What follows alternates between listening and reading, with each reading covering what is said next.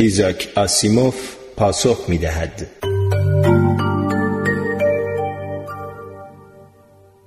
اگر دمای خورشید اینقدر زیاد است که از شدت حرارت سفید شده پس چرا لکه های خورشیدی سیاه هستند؟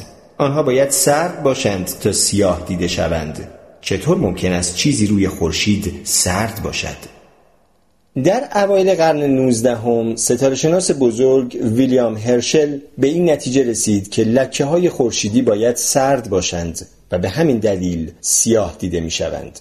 تنها روشی که او می توانست این موضوع را توضیح دهد این فرض بود که همه جای خورشید داغ نیست درست است که خورشید جو بسیار داغی دارد اما زیر آن جو جسم جامد و سردی دارد و ما می توانیم قسمت هایی از جسم سرد خورشید را از میان شکاف هایی که در جو وجود دارد ببینیم.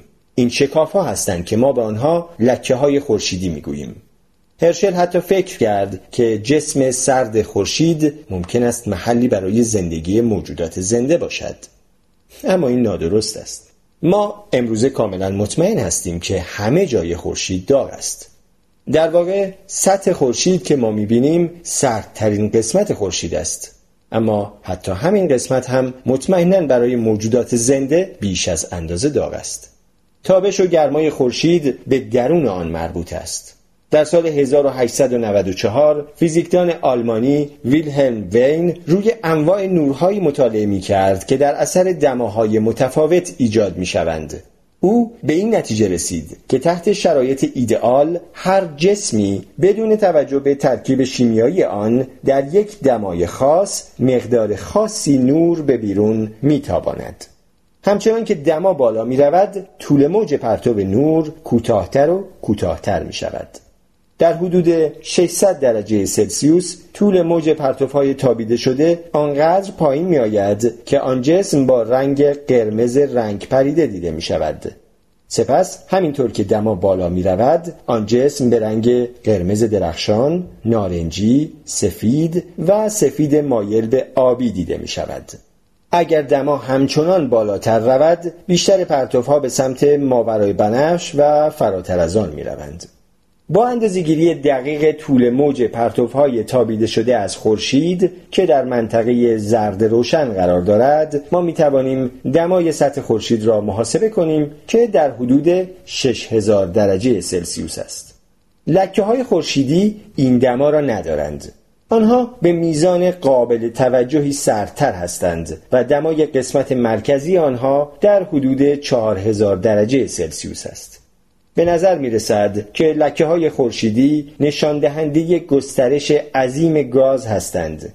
چون این گسترش گازی روی خورشید همانند آنچه در یخچال رخ می دهد باعث پایین آمدن قابل توجه دما می شود باید پمپاژ گرمایی بزرگی وجود داشته باشد که یک لکه عظیم برای روزها و هفته ها در مقابل جریان گرمایی که از اطراف گرمتر خورشید وارد آن می شود مقاومت کند و سرد بماند.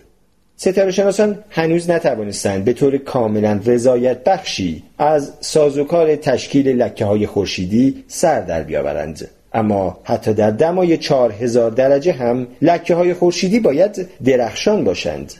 خب مشکل اینجاست که چشمان ما نور را به طور صد درصد نمی بیند ما در مورد درخشندگی یک جسم بر اساس دور و اطراف آن قضاوت می کنیم مناطق داغتر معمولی روی سطح خورشید چهار یا پنج برابر درخشانتر از سردترین مناطق در مرکز لکه های خورشیدی هستند و با مقایسه این دو لکه های خورشیدی در چشمان ما سیاه به نظر می رسند.